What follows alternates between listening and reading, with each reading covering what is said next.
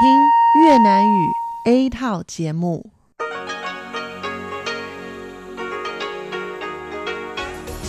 Đây là Đài Phát thanh Quốc tế Đài Loan RTI.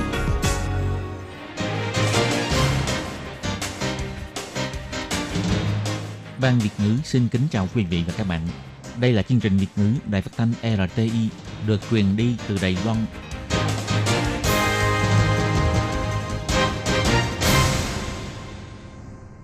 Thiên Nhi xin chào các bạn. Chào mừng các bạn đón nghe chương trình của Ban Việt ngữ Đài Phát thanh RTI được truyền thanh từ Đài Loan. Hôm nay là Chủ nhật, ngày 17 tháng 3 năm 2019, tức nhằm ngày 11 tháng 2 năm kỷ hợi. Mở đầu chương trình của ngày hôm nay là tin quan trọng trong tuần, tiếp đó là chuyện vạn đó đây, góc giáo dục và cuối cùng là chương trình nhịp cầu giao lưu. Trước tiên xin mời quý vị và các bạn đón nghe bản tin tóm tắt của mẫu tin quan trọng trong tuần.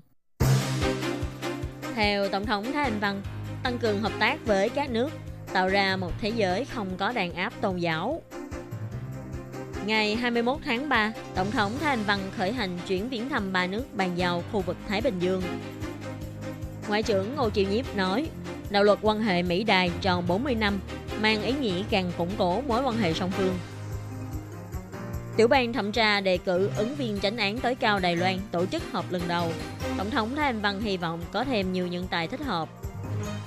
Phó chủ nhiệm Ủy ban Nhân quyền đảng bảo thủ Anh Quốc nói, một nước hai chế độ tức là một nước một chế độ. Sau đây xin mời các bạn đón nghe phần nội dung chi tiết của bản tin.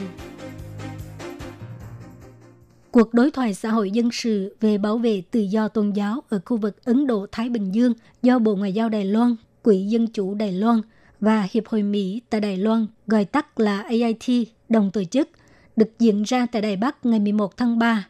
Phát biểu tại lễ khai mạc, Tổng thống Thái Anh Văn cho biết, tại Đài Loan có rất nhiều người có tín ngưỡng tôn giáo khác nhau, chẳng hạn như đường Tân Sinh Nam ở thành phố Đài Bắc có tên gọi rất đẹp là con đường thiên đàng, vì trên con đường này có nhiều nhà thờ Thiên Chúa giáo, Phật giáo, Hồi giáo, Kỳ Tô giáo vân vân bao dung cho nhau. Tự do tôn giáo đã trở thành một phần quan trọng trong lối sống dân chủ của Đài Loan. Tổng thống Thái Anh Văn cho hay, Đài Loan là xã hội của người di cư. Người Đài Loan không ngừng học hỏi để vượt qua sự khác biệt và chấp nhận mọi người đến từ những nơi khác nhau trong các thời kỳ khác nhau, để cho mọi người có thể đóng góp sức mình cho mảnh đất này, dịch nên câu chuyện nỗ lực phân đấu tại Đài Loan. Tổng thống cũng cho biết, vào lúc này có rất nhiều nơi trên thế giới đang bị đàn áp tự do tôn giáo. Ở các quốc gia đàn áp nhân quyền và các giá trị dân chủ. Chính phủ phân biệt đối xử và thậm chí đàn áp dữ dội những người theo đuổi tín ngưỡng của họ và đang tìm cách tiêu diệt các tổ chức tôn giáo, thần tượng và biểu tượng tôn giáo, buộc các nhà lãnh đạo tôn giáo phải lưu vong. Người dân cũng vì tín ngưỡng tôn giáo mà bị đưa vào trại cải tạo và bị ép buộc vi phạm những điều cấm kỵ tôn giáo.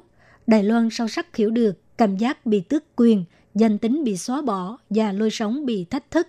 Cho nên Đài Loan sẽ sát cánh cùng với những người này. Tổng thống Thái Anh Văn cho hay. So we chose to stand with those who were oppressed. Chúng tôi sẽ sát cánh với những người bị áp bức bởi chế độ độc tài và tước đoạt tự do tôn giáo.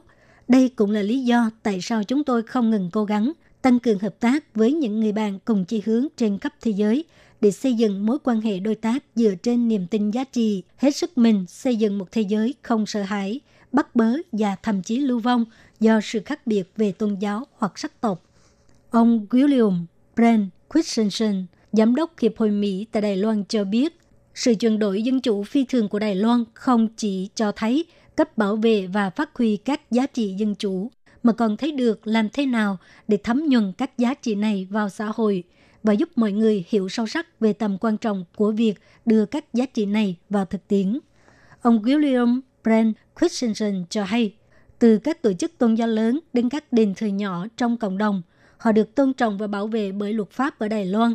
Lấy pháp cổ sơn và tư tế làm ví dụ, ông nói rằng có rất ít nơi như Đài Loan đã sản sinh ra rất nhiều nhóm tôn giáo và thậm chí vượt qua biên giới để đóng góp cho cộng đồng. Cũng chính vì điều này, Đài Loan là nơi phù hợp nhất để tổ chức diễn đàn này. Ông cũng hy vọng có thể học hỏi lẫn nhau và thúc đẩy một khu vực Ấn Độ-Thái Bình Dương tự do và cởi mở và sự tự do này là bao gồm quyền tự do lựa chọn các giá trị, hệ thống chính trị, thương mại và tín ngưỡng tôn giáo. Ông William Brent Christensen chỉ ra, năm nay IIT sẽ tổ chức các hoạt động trong năm để chúc mừng luật quan hệ Đài Loan đã được thực thi 40 năm, và diễn đàn này chính là sự biểu hiện cụ thể của giá trị cộng hưởng giữa hai bên. Ông William Brent Christensen cho biết, For each month, we are highlighting a particular theme in U.S.-Taiwan relations Năm nay, mỗi tháng chúng tôi sẽ chọn một chủ đề cố định trong mối quan hệ giữa Đài Loan và Mỹ để tổ chức hoạt động liên quan. Chủ đề của tháng 3 này là giá trị cộng hưởng và diễn đàn hôm nay chính là một cột mốc quan trọng trong tháng giá trị cộng hưởng này. Ngày 12 tháng 3 tại Phủ Tổng thống, Thứ trưởng Bộ Ngoại giao ông Từ Tư Kiệm tuyên bố, vào ngày 21 tháng 3 sắp tới, Tổng thống Thanh Văn sẽ dẫn đầu đoàn Đài Loan thực hiện chuyến hành trình dân chủ Hải Dương, viếng thăm ba nước ban giao khu vực Thái Bình Dương bao gồm quốc đảo Ba Nauru và quần đảo Marshall. Dự kiến trưa ngày 21 tháng 3 xuất phát, hành trình chuyến đi sẽ đến Ba vào tối cùng ngày, 24 tháng 3 đến Nauru và 26 tháng 3 đến quần đảo Marshall. Sau cùng sẽ đáp chuyến bay tối ngày 28 tháng 3 về Đài Loan, kết thúc chuyến công du 8 ngày 7 đêm. Hành trình sẽ phân biệt tổ chức các buổi gặp gỡ với người đồng cấp Tổng thống Ba Lao ngài Tommy Remengesau, Tổng thống Nauru ngài Baron Waka và Tổng thống quần đảo Marshall bà Hida Heni. Nội dung chuyến thăm lần này tập trung trao đổi ý kiến về những đề nghị quốc tế và song phương đang quan tâm. Đồng thời, Tổng thống Thanh Văn sẽ có bài diễn thuyết tại Quốc hội Nauru, tham quan các kế hoạch hợp tác y tế và nông nghiệp chăn nuôi song phương. Ngoài ra, cũng nhân dịp này, tuyên dương tinh thần ngoại giao thực tiễn của Đài Loan giúp cho các nước ban giao cùng đạt được mục tiêu phát triển bền vững, đôi bên cùng có lợi. Trong chuyến công tác này cũng là lần đầu tiên Tổng thống Thái Anh Văn viếng thăm Ba Lao và Nauru và lần thứ hai viếng thăm quần đảo Marshall. Thứ trưởng Ngoại giao ông Từ Tư Kiệm cho biết, Tổng thống Marshall bà Hida Heni là nữ tổng thống đầu tiên trong khu vực quần đảo Thái Bình Dương. Bà luôn tích cực đề xướng quyền lợi phụ nữ. Quốc đảo Marshall dự kiến vào ngày 26 tháng 3 lần đầu tiên cho tổ chức hội nghị Liên minh lãnh đạo phụ nữ Thái Bình Dương. Tổng thống Thanh Văn được mời làm khách mời vinh dự và sẽ có bài phát biểu tại hội nghị. Ông Từ Tư Kiệm nói, Quốc đảo Marshall sẽ tổ chức hội nghị lãnh đạo phụ nữ Thái Bình Dương kỳ đầu tiên vào ngày 26 tháng 3, đồng thời mời Tổng thống Thanh Văn vị lãnh đạo nữ giới tham dự với tư cách khách mời vinh dự và sẽ có bài phát biểu trong hội nghị nhằm để thể hiện sự xem trọng nghị đề phụ nữ và biểu đạt sự ủng hộ đối với nữ tổng thống bà Hidaheni. Tổng thống Thanh Văn sẽ có mặt tham dự hội nghị sau khi à, kết thúc hành trình chuyến thăm. Còn về vấn đề quá cảnh, ông Từ Tư Kiệm biểu thị Bộ Ngoại giao hiện đang liên lạc thương thảo dựa trên sự tôn trọng và sự phối hợp giữa đôi bên, cũng như sau khi có sự sắp đặt cụ thể sẽ cho công bố thông tin. Sáng ngày 12 tháng 3, Bộ Ngoại giao Đài Loan cho biết, Ngoại trưởng Ngô Chiêu Nhiếp tham dự bữa tiệc do Hiệp hội Sự vụ Thế giới Los Angeles tổ chức và đã có bài diễn thuyết với chủ đề mang tên Đài Loan đối tác lâu dài của Mỹ tại khu vực Ấn Độ-Thái Bình Dương tự do và cởi mở. Trong bài diễn thuyết, Ngoại trưởng Ngô Chiêu Nhiếp có nhắc đến lịch sử 38 năm thời kỳ giới nghiêm của Đài Loan.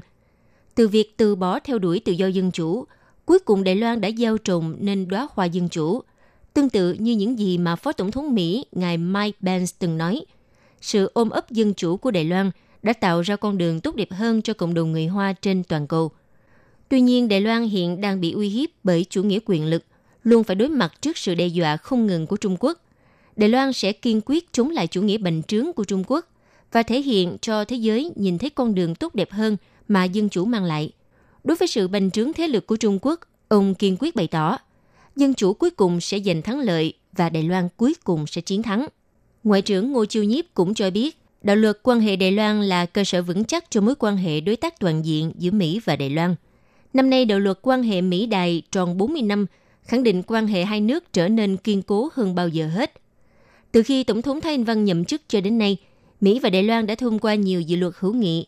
Phía Mỹ cũng tuyên bố nhiều hạng mục bán vũ khí cho Đài Loan, ủng hộ Đài Loan tham gia các tổ chức quốc tế – Điều này là những thể hiện tốt đẹp về mối quan hệ Mỹ Đài tiếp tục duy trì và càng thêm sâu sắc. Ngày 13 tháng 3, Tiểu ban thẩm tra đề cử ứng viên tránh án tối cao Viện Tư pháp năm 2019 mở hội nghị lần một tại phủ tổng thống. Tổng thống Thái Anh Văn tới tham dự hội nghị và trao thư tuyển dụng cho tất cả ủy viên. Tổng thống phát biểu cho biết, chánh án tối cao là người bảo vệ hiến pháp, bảo vệ nhân quyền, có nhiều cống hiến cho nền dân chủ của Đài Loan. Chánh án tối cao giải thích hiến pháp năm nay đã bước sang năm thứ 71. Tổng cộng đã có 775 sự kiện cần giải thích để hiến pháp có thể chu toàn hơn trong việc bảo vệ quyền lợi cơ bản của người dân. Tổng thống Thái Anh Văn chỉ ra, kể từ khi bà đến nhậm chức từ năm 2016 đến nay, ngoài tổ chức hội nghị quốc gia về cải cách tư pháp, chánh án tối cao cũng kiểm điểm toàn diện chế độ giải thích hiến pháp. Sự đột phá rất quan trọng trong đó là thông qua vòng 3, luật tố tụng hiến pháp. Tháng 1 năm nay công bố sẽ tiếp tục thực thi vào 3 năm sau. Việc thẩm tra của chánh án tối cao sẽ được chuyển từ mô hình hội nghị sang hình thức công bố của tòa án. Để chế độ hiến pháp mở ra kỷ nguyên mới, Tổng thống Thái Anh Văn nói, đây là thời khắc quan trọng cho một sự khởi đầu mới, sự phát triển mới.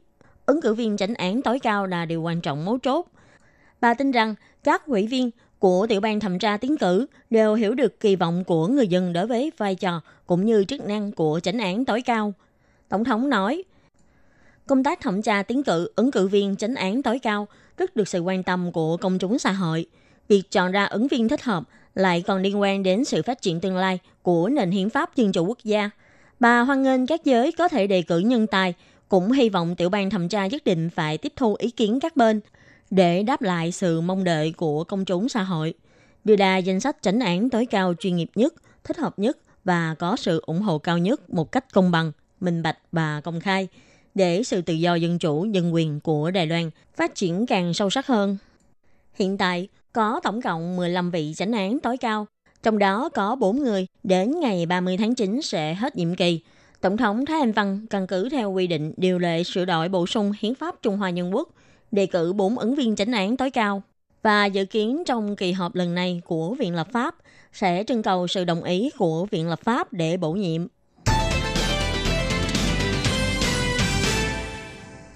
Phó chủ nhiệm Ủy ban Nhân quyền đảng bảo thủ Anh Quốc, ông Benedict Dodrek đến tham dự đối thoại xã hội công nhân bảo vệ tự do tôn giáo tại Đài Loan và những phỏng vấn của chương trình phục vụ cho người dân thời gian Dương Hiến Hoành ngày 13 tháng 3 tại Đài Phát thanh RTI Đài Loan. Tổng thống Thái Anh Văn đã mời hiệu trưởng Viện Thần học Ngọc Sơn, ông Pusintali, làm đại sứ lưu động tự do tôn giáo nhiệm kỳ đầu tiên của Đài Loan chính phủ Đài Loan cũng sẽ quyên tặng 1 triệu USD cho Quỹ Tự do Tôn giáo Quốc tế cho Quốc vụ viện Mỹ. Ông Benedict đã khen ngợi kỹ chỉ này của Đài Loan và khen ngợi Đài Loan là tấm gương tự do dân chủ của khu vực. Ông Benedict nói, The contrast between Taiwan and uh, mainland China is like night and day. In mainland China, Uh, uh, Đài Loan và Trung Quốc như hai thái cực giữa ngày và đêm. Những tín đồ tôn giáo của Trung Quốc đang phải đối mặt với sự áp bức nghiêm trọng nhất, trong khi ở Đài Loan thì lại có hội nghị cho thảo luận tự do tôn giáo và có tổng thống phát biểu trong đối thoại tự do tôn giáo. Ông Benedict đã ở Hồng Kông từ năm 1997 đến năm 2002. Ông cho rằng 5 năm bắt đầu thực hiện chính sách một nước hai chế độ tại Hồng Kông rất tốt tại Hồng Kông. Nhưng sau này, nhất là 5 năm gần đây, lại xảy ra nhiều sự kiện xâm phạm đến quyền tự trị, như có rất nhiều người đấu tranh cho hòa bình của Hồng Kông bị bắt giam. Quỹ viên lập pháp bị hủy tư cách, vân vân. Vì thế, trong tình hình này, Đài Loan vì sao phải chấp nhận một nước hai chế độ? Ông Benedict nói, seeing Taiwan now with a vibrant democracy, with all the basic freedoms that we cherish, my question is why would Taiwan want to swap the freedom it has now? Nhìn nền dân chủ đầy sức sống của Đài Loan hiện tại, tự do cơ bản khiến người ta trân trọng. Câu hỏi của tôi là vì sao Đài Loan phải dùng sự tự do đang có để đổi một nước hai chế độ? Mà một nước hai chế độ trong lòng ông Tập Cận Bình thực ra chính là một nước một chế độ. Ông Benedict muốn nói với toàn thể người dân Trung Quốc rằng nếu họ hy vọng Đài Loan chấp nhận một nước hai chế độ, nếu thực sự đây là một ý tưởng hay, vậy sao họ không tự áp dụng trước? Các bạn thân mến, bản tin quan trọng trong tuần do khi nhi biên tập và thực hiện đến đây là hết. Cảm ơn sự chú ý lắng nghe của quý vị và các bạn. Xin